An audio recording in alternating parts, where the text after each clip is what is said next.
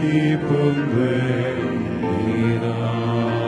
주께와 엎드려 주께와 엎드려 경배드립니다. 주의 신모 생기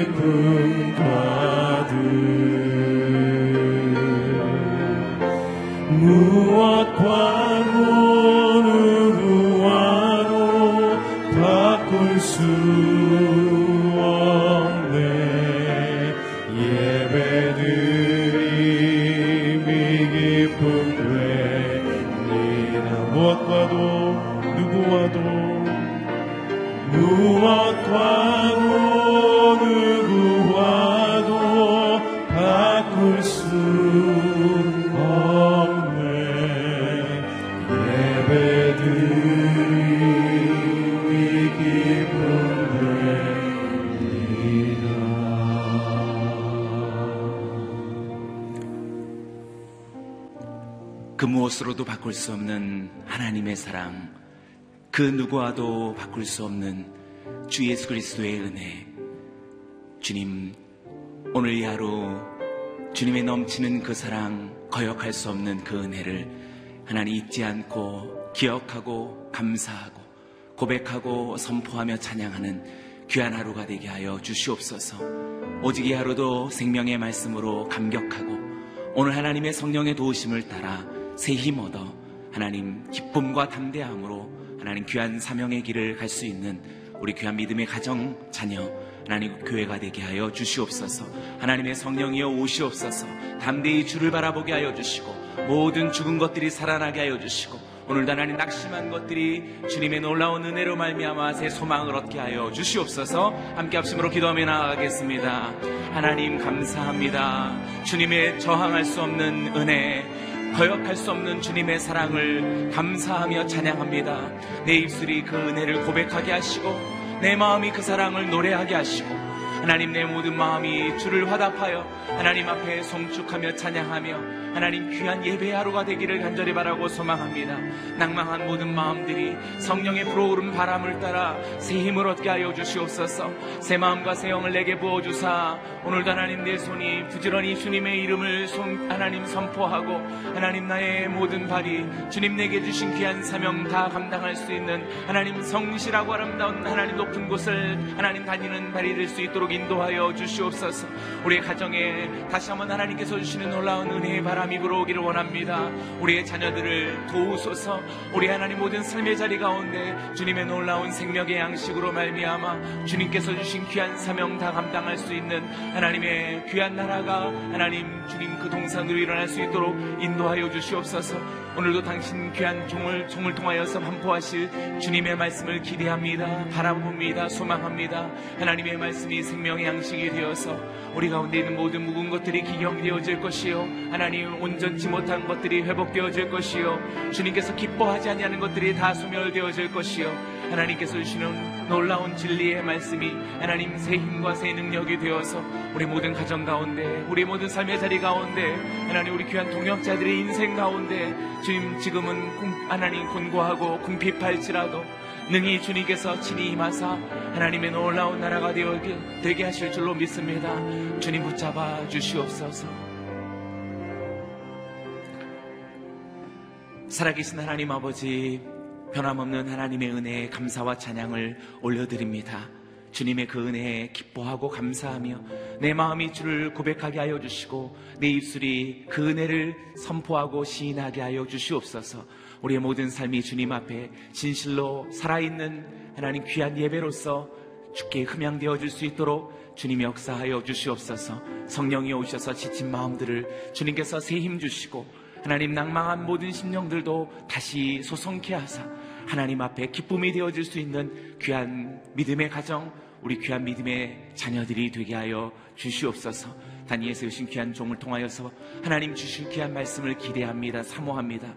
무릇 우리 가운데 있는 모든 아브라리 연약한 모든 마음들도 다 하나님의 새 힘과 새 능력으로 주 앞으로 나아가게 하여 주시옵소서. 감사하며 찬양하며 살아계신 예수님의 이름으로 기도드리옵나이다. 아멘. 아멘. 오늘 이 하루도 주의 말씀과 성령으로 승리하시길 바랍니다. 하나님께서 오늘 우리에게 주시는 말씀은 에스겔서 46장 1절에서 24절까지의 말씀입니다. 저와 여러분이 한 절씩 교독하겠습니다.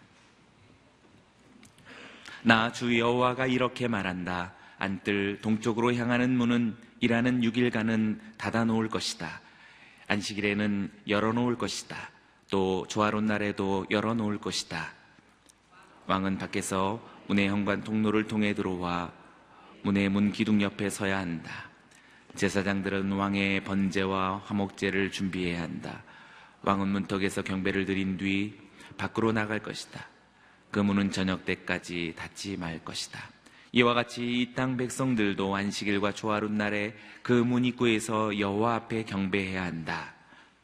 왕이 안식일에 여호와께 드릴 번제물은 흠없는 어린 양 여섯 마리와 흠없는 수양 한 마리다. 곡식 제물로 수양 한 마리에 1에바, 곡식 제물에 곡식 제물로 어린 양에 대해서는 그가 드리고 싶은 대로 드릴 것이다. 1 에바의 기름 1 흰을 함께 드려야 한다.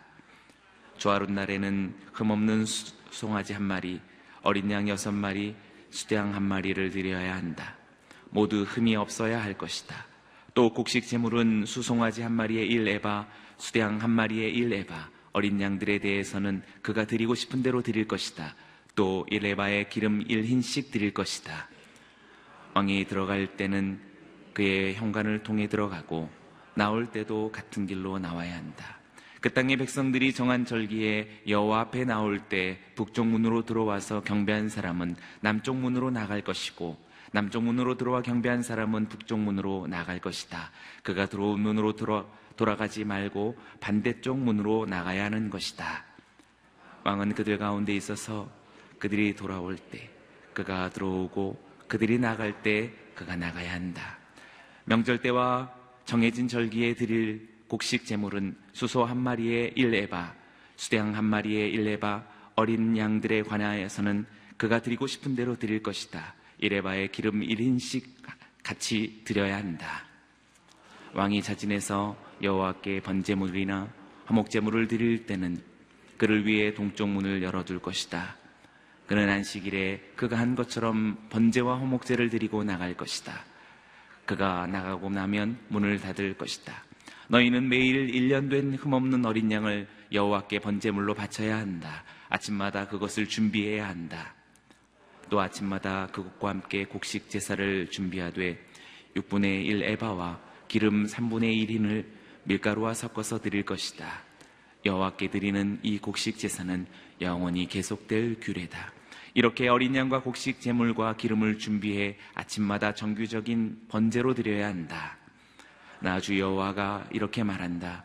왕의 자기의 유산을 자기 아들 가운데 하나라에게 선물로 주면 그것은 그의 자손에게 속하게 돼 유산으로 그들이 소유할 것이다.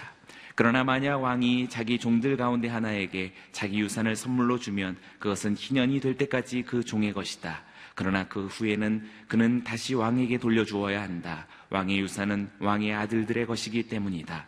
유산은 그들의 것이다. 왕은 백성들의 유산을 빼앗아서는 안 되고 그들을 그들의 소유지에서 내쫓아서 안 된다. 종이 자기 소유지에서 주어야 한다. 내 백성들 가운데 어느 누구도 자기 소유지에서 떨어져 나가서는 안 된다. 그리고 그 문의 옆에 있는 입구를 지나 북쪽을 향한 제사장들의 거룩한 방들로 그 사람이 나를 데리고 갔는데 서쪽 끝에 한 곳이 있었다. 그가 내게 말했다. 이곳은 제사장들이 속건 제물과 속죄 제물을 요리하고 곡식 제물을 굽는 곳이다. 이것은 그들이 그 제물들을 바깥들로 가져가서 백성들을 거룩하게 하는 일이 없게 하려는 것이다. 그리고 그가 나를 바깥들로 데리고 나- 가서 그들의 내 모퉁이를 지나가게 했다. 그런데 각들의 모퉁이마다 다른 뜰이 있었다. 바깥들의 내 모퉁이에는 닫힌 뜰이 있었는데 그 길이는 40규빗, 너비는 30규빗이었다. 내 모퉁이에는 뜰은 크기가 같았다. 내 뜰 둘레에는 돌담이 있었는데 그 밑에는 고기 삶는 곳이 있었다. 그가 내게 말했다. 이곳은 부엌으로 성전에서 섬기는 사람들이 백성의 재물을 요리하는 곳이다. 아멘. 오늘 이 본문으로 이기원 목사님 말씀 증거해 주시겠습니다. 예, 새벽 예배를 드리시는 모든 분들을 주님으로 환영하고 축복합니다. 우리 하영조 목사님께서 이런 말씀, 예배에 관해서 이런 말씀을 하신 적이 있습니다. 예배는 아, 사람의 심장과 같다. 심장이 잘 뛰어야 이 몸이 건강한, 건강하다는 것이죠. 아, 교회도 마찬가지고 우리 개인도 마찬가지입니다. 에, 교회 예배가 살아야 그 교회가 살아나고 예배가 죽으면 그 교회는 에, 죽은 교회가 같다라는 말씀을 하셨습니다. 구약에 보면 수많은 제사, 제도에 대해서 나와 있는 이유가 있는 것이죠. 수많은 곳에서 하나님은 제사를 어떻게 드려야 되는지 말씀하고 있습니다. 그것은 그만큼 아, 예배가 중요하기 때문입니다. 예수님은 아, 신령과 진정으로 예배를 드려야 된다고 말씀하셨습니다. 사도 바울은 로마서 12장 1절에 다음과 같이 에, 증거하였습니다. 우리 로마서 12장 1절 우리 잘 아는 말씀인데 한번 같이 한번 더 읽겠습니다. 시작. 그러므로 형제들이여 내가 하나님의 자비하심으로 여러분에게 권합니다. 여러분의 몸을 하나님께서 기뻐하시는 거룩한 산 제사로 드리십시오. 이것이 여러분이 드릴 영적 예배입니다. 영적 예배, 참된 예배, 진정한 예배가 무엇인지를 아, 말씀하고 있는데 이렇게 말씀하고 있습니다. 여러분의 몸을 하나님께서 기뻐하시는 거룩한 산 제물로 드리라는 것입니다. 아, 산 제물로 드리라. 진정한 예배는 저와 여러분들의 몸을 산 제물로 드리는 것입니다. 그래서 구약 시대 때 보면 반드시 제물이 있었습니다. 그 제물은 바로 어린 양 예수 그리스도가 십자가에서 제물로 바쳐진 것을 말하는 것이죠. 구약에 있는 모든 제물들은 예수님을 말씀하고 있는 것이죠. 우리의 몸을 산 제물로 드리라는 것은 어떤 것입니까? 마치 이런 것과 같은 것입니다. 운동선수가 마라톤 선수가 마라톤을 뛰기 위해서 42.19km를 뛰기 위해서는요 매일같이 연습을 해야 돼요. 굉장히 오랫동안 준비를 해야 합니다. 어쩌다 갑자기 뛰면 실제로 마라톤에 가서 마라톤 그 시합에 나가서 제대로 뛸 수 있을까요? 없습니다. 어쩌다 한번 주일 예배 나와서 진정한 예배를 드릴 수 있을까요? 없습니다. 아, 드릴 수 있죠, 물론. 드릴 수 있어요. 은혜가 있습니다. 드려야 합니다. 진정한 예배란 우리의 삶 속에서 날마다 준비되어져야 하고 매일같이 매 시간, 매 순간 예배로 내 몸이 드려져야 됩니다. 그때 하나님은 우리를 날마다 우리에게 임재하셔서 우리 예배를 받으시고 우리를 축복하시고 우리의 삶 가운데 임재하셔서 우리의 삶을 인도해 나가는 것이죠. 너희의 몸을 여러분의 몸을 하나님께서 기뻐하시는 산 제물로 드려라.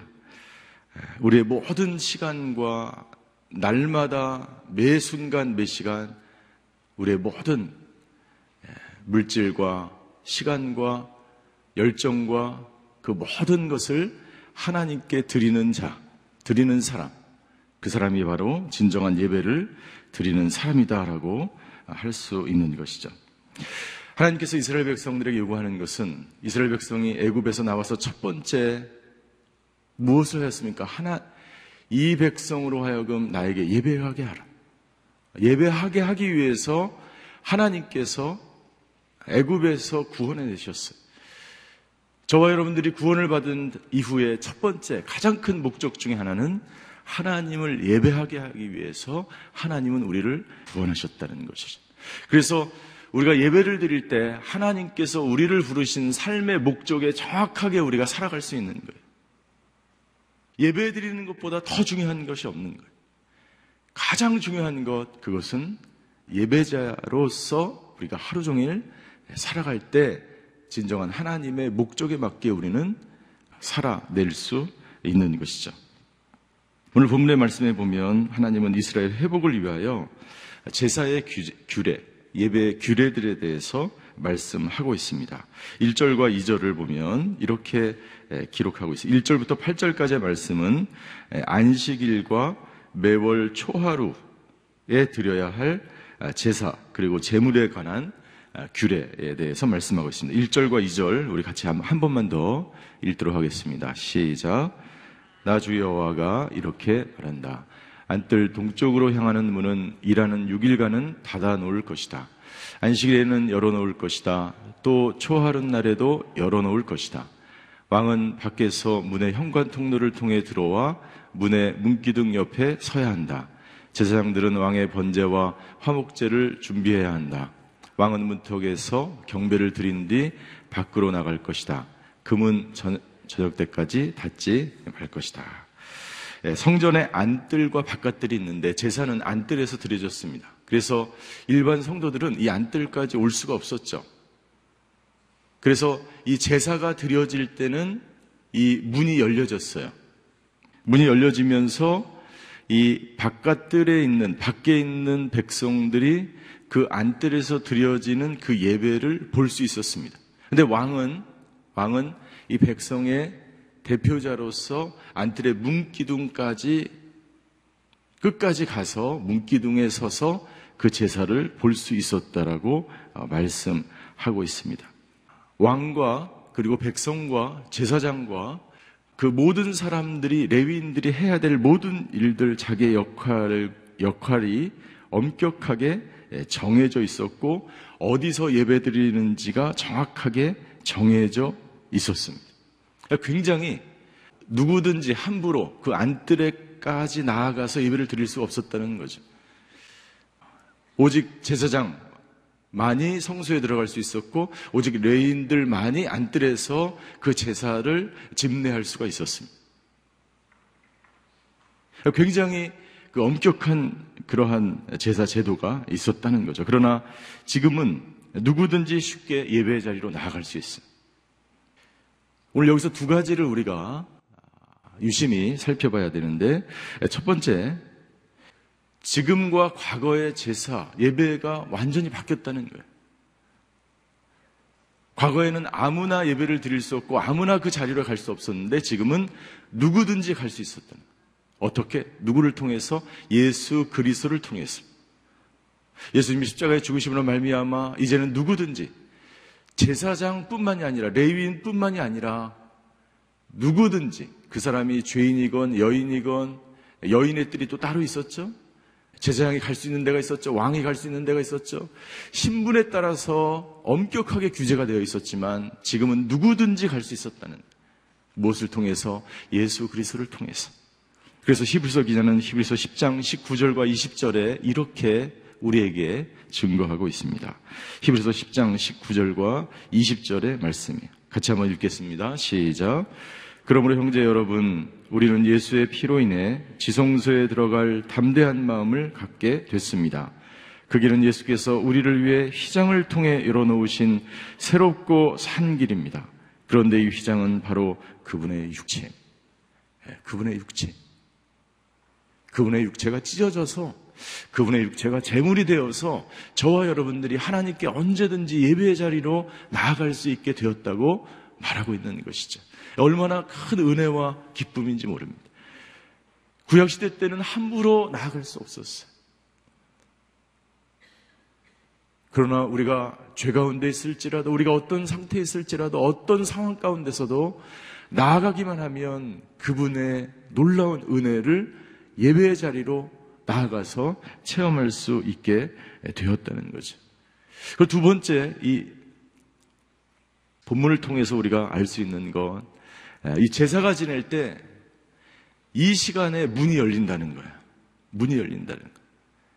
이 성경에서 이 문은요, 문이 닫힐 때가 있고 열릴 때가 있다라는 이야기를 합니다. 문들아 머리를 들어라. 영광의 왕이 나아가신다. 예수님의 이름으로 나아갈 때 저와 여러분들의 모든 문들이 열려진다고 이야기합니다. 우리가 예배의 자리로 나아갈 때 이 문들이 활짝 열려져서 그 예배를 멀리서나마 이 제사를 드리는 광경에 함께 동참하고 참여할 수 있다는 사실이에요. 예배를 드릴 때 하나님께서 하늘의 문을 여셔서 하늘의 모든 놀라운 신령한 모든 것들로 우리를 축복해 주실 줄 믿습니다. 우리가 예배로 나아가는 것이 그렇게 중요한 거예요. 모든 문들이 닫혀졌던 문들이 하늘의 문들이 터지고 열려서 막혀있던 모든 문들이 열려서 하나님의 임재 가운데 우리가 들어갈 수 있게 되는 자리가 바로 예배의 자리라고 하는 거예요. 놀라운 예배 자리로 나아가시는 저와 여러분이 되시기를 주임으로 축원합니다. 늘 항상 어떤 상황 가운데서도 그 예배가 우리의 모든 심장처럼 뛰어서 뛰어서 살아있는 살아있는 그 사람은 심장이 그냥 막, 어, 막 뛰는 것처럼 예배가 우리를 그렇게 만든다고 하는 것이죠. 9절부터 10절까지의 말씀은 이제 그 성전에 출입하는 규례에 관한 내용입니다. 9절에 보면 그 땅의 백성들이 정한 절기에 여호와 앞에 나올 이 정한 절기 때는 반드시 이스라엘 백성들이 성전으로 나와야 됐습니다. 6월절과 장막절 그런 때는 반드시 성전에 올라가야 했습니다. 그런데 이 성전에 와서 이렇게 출입하는 그러한 규례까지도 정해 놓으셨어요. 어떤 규례냐면 구절을 한번 읽어 보시겠습니다. 구절. 그 땅의 백성들이 정한 절기에 여호와 앞에 나올 때 북쪽 문으로 들어와서 경배한 사람은 남쪽 문으로 나갈 것이고 남쪽 문으로 들어와 경배한 사람은 북쪽 문으로 나갈 것이다. 그가 들어온 문으로 돌아가지 말고 반대쪽 문으로 나가야 한다. 왜 그랬을까요?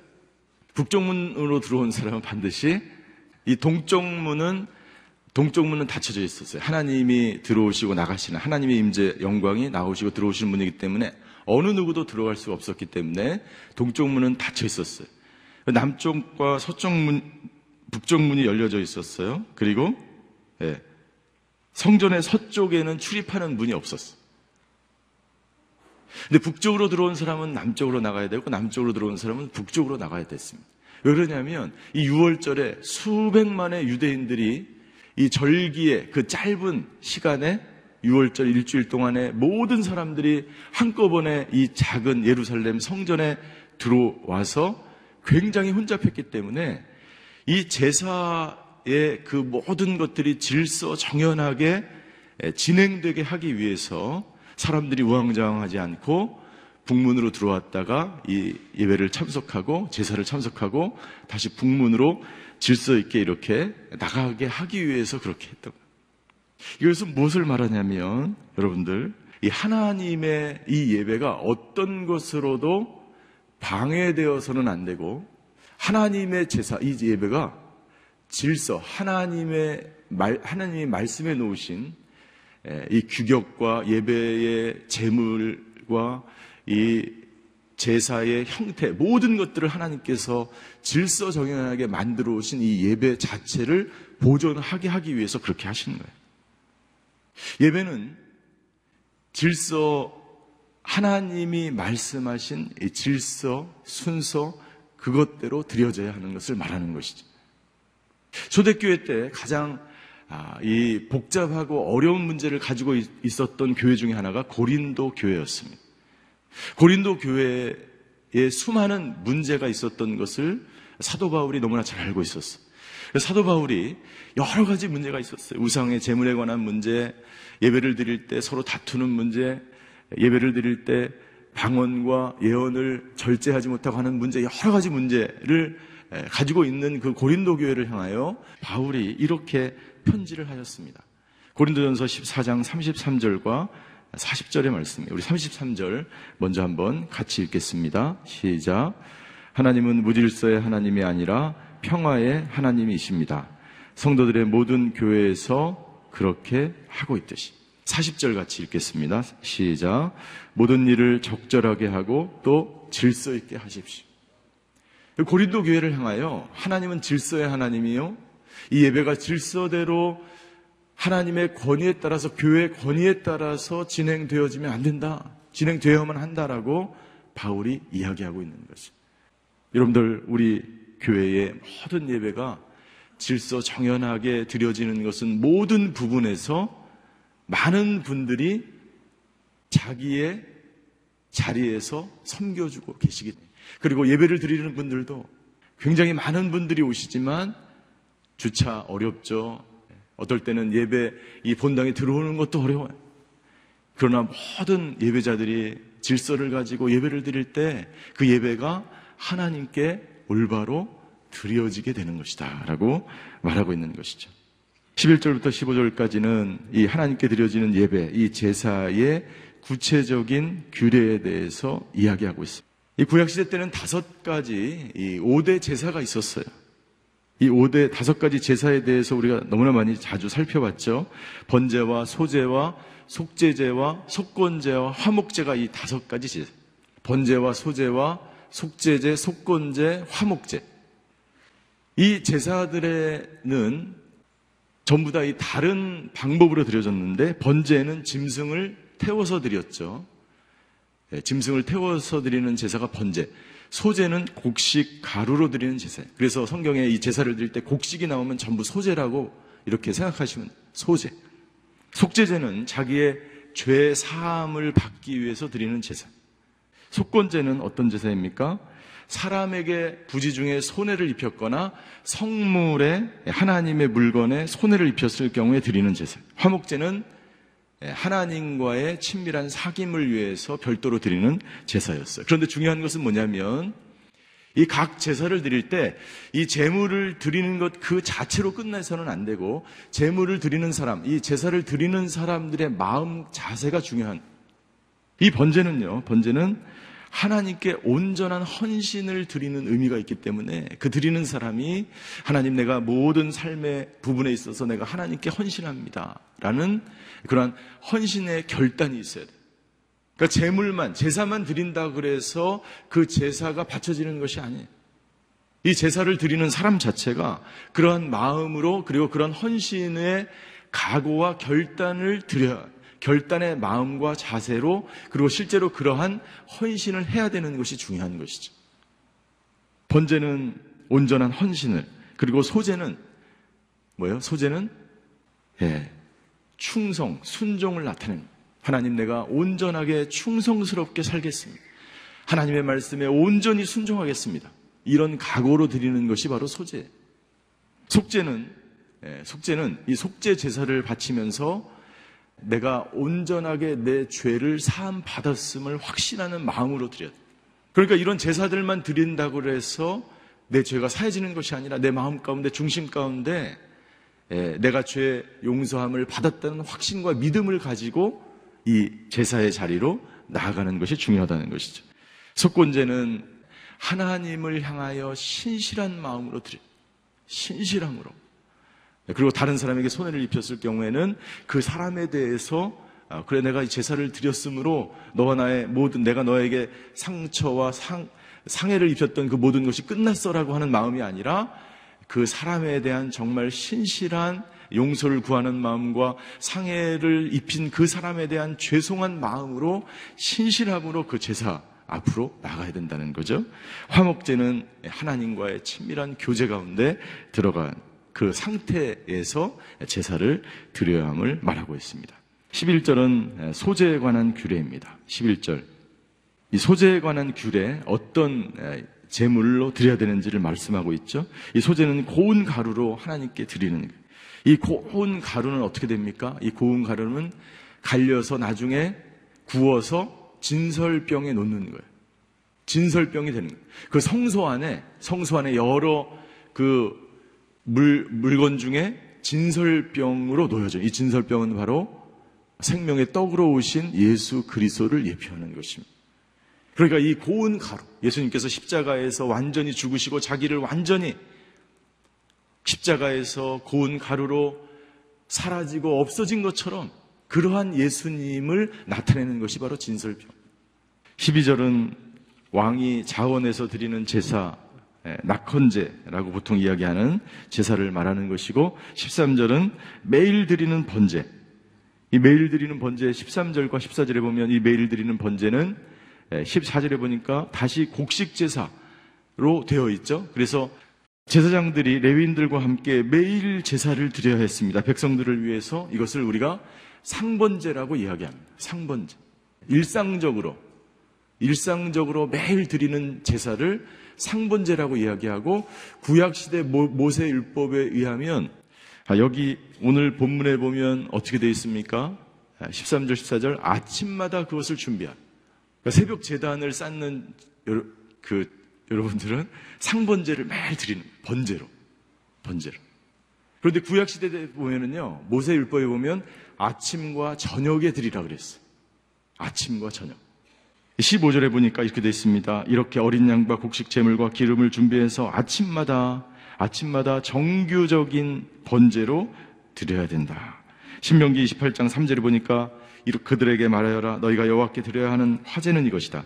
1년 된 흠없는 어린 순 두 마리를 날마다 정기적으로 번제를 드려라라고 말씀하고 있습니다. 여러분들 구약에 보면은요 날마다 드려 예배를 날마다 드려 제사를 날마다 드렸어. 그러니까 이 구약시대 때의 이 제사와 절, 절기 때 드렸죠. 날마다 드렸죠. 안식일에 드렸죠. 매월 1일날 드렸죠. 제사가 끊임없이, 끊임없이 드려졌어요. 그러니까 이스라엘 백성들의 이 삶의 모든 자리, 삶의 방식, 이것이 무엇에 따라서 이 주- 움직이게 돼요? 무엇에 따라서? 예, 제사에 따라서 움직여. 예배를 중심으로 이스라엘 백성들이 움직였어요. 하나님이 왜 그렇게 하셨을까? 그러니까 이 제사 준비하는 것만 해도 너무나 많기 때문에 특별히 레위인들을 한 지파를 뽑아서 레위인들을 뽑아서 그렇게 할 수밖에 없었던 거예요. 그래서 뭐 부지 중에 준비할 수가 없는 거예요. 그리고 이스라엘 백성들은 너무나 자주, 너무나 많이 날마다 제사가 있다는 것을 깨닫고 그렇게 해야만 했어요. 하나님이 왜 그렇게 하셨을까요? 우리 출애굽기에 보면 출애굽기 20장 24절에 하나님이 이렇게 말씀하십니다. 우리 같이 한번 이 출애굽기 20장 24절을 한번 읽겠습니다. 시작. 나를 위해 땅에 재단을 만들고 그 위에 내 양과 소로 내 번제와 화목제를 드리라. 내가 내 이름을 기억하는 모든 곳에서 내가 내게 가서 복을 주겠다. 하나님 왜 그렇게 하셨어요? 복을 주기 위해서. 할렐루야. 하나님께서 이렇게 수많은 제도와 제사, 제도, 규례, 절기마다, 때마다, 날마다 제사를 드리게 한 것은 내가 너희에게 복을 주게 하기 위해서 이렇게 하셨다라고 말씀하고 있습니다.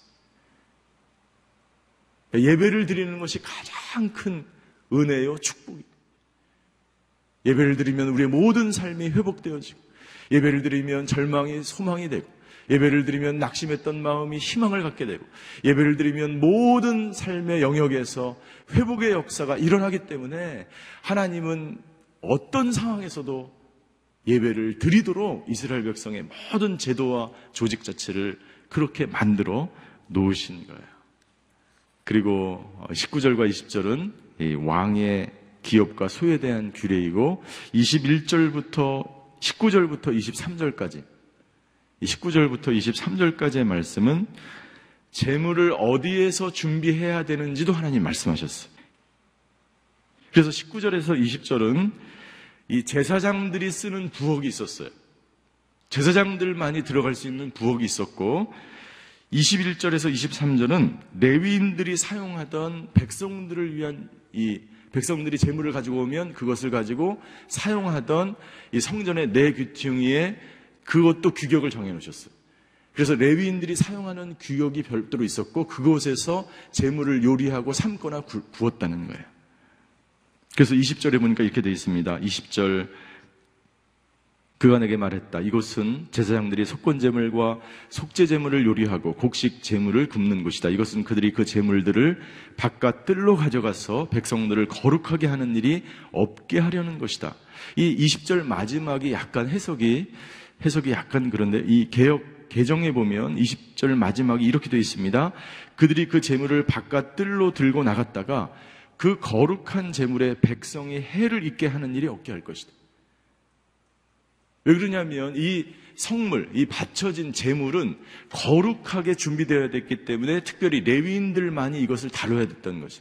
하나님이 원하는 방법대로 이 제물을 다뤄야 됐는데 이 제물이 다뤄지는 그 부엌, 그 장소가 아, 다른 곳에 이 성전 바깥으로 나가면 하나님이 그 정해놓은 그 규격과 그 제물이 손상을 입을 수가 있기 때문에 이 제물까지도 다뤄야 하는 장소를 부엌을 하나님이 지정해 놓은 거예요. 여러분들, 예, 이 부엌까지도 하나님께서 다스리는 그 성전에 하나님이 거룩한 제물로 마련해 놓으셨다는 것. 저와 여러분들은 하나님께 바쳐진 사람들입니다. 저와 여러분들이 해야 될 모든 장소가 있습니다. 저와 여러분들이 오늘 맡겨진 그 모든 곳이 있습니다. 여러분들이 맡겨진 곳이 부엌인가요? 제가 이렇게 일대일 하면서 여쭤보니까 하루에 어느 정도 부엌에서 생활하시나요? 그랬더니 5시간 반에서 6시간 반 동안 우리 주부들이 부엌에서 일을 한대. 여러분들 그 부엌도 예배의 장소인 줄 믿습니다. 그 부엌에서도 하나님이 임재하시는 줄 믿습니다.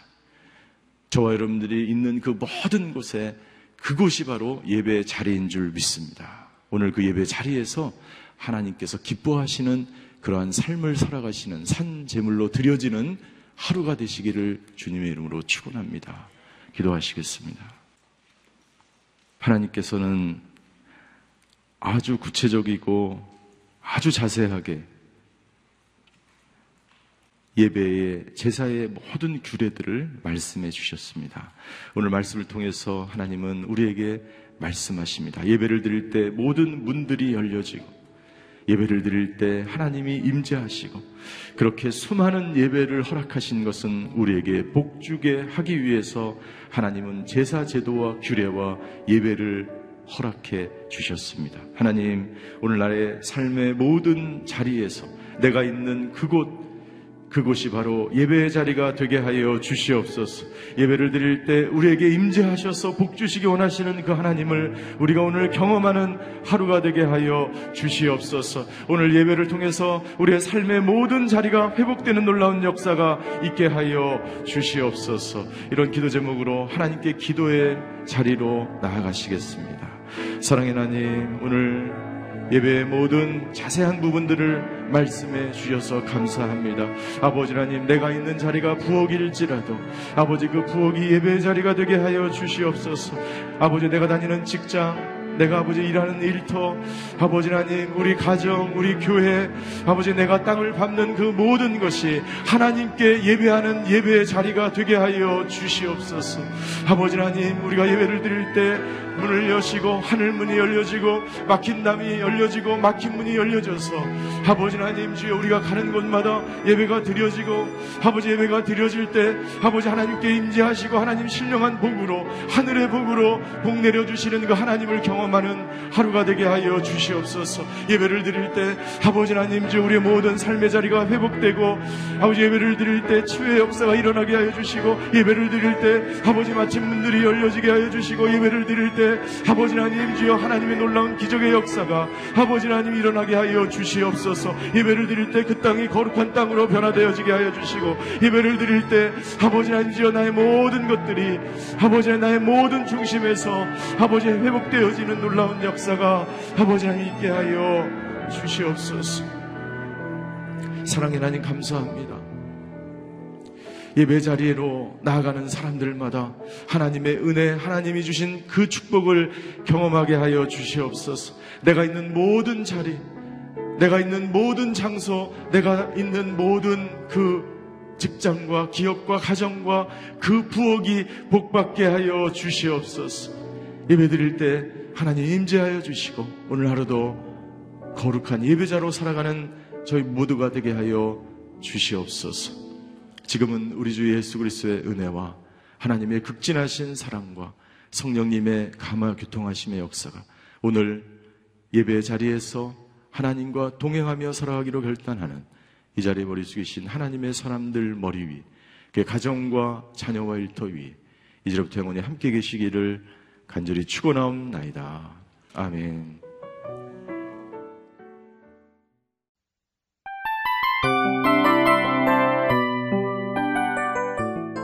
이 프로그램은 청취자 여러분의 소중한 후원으로 제작됩니다.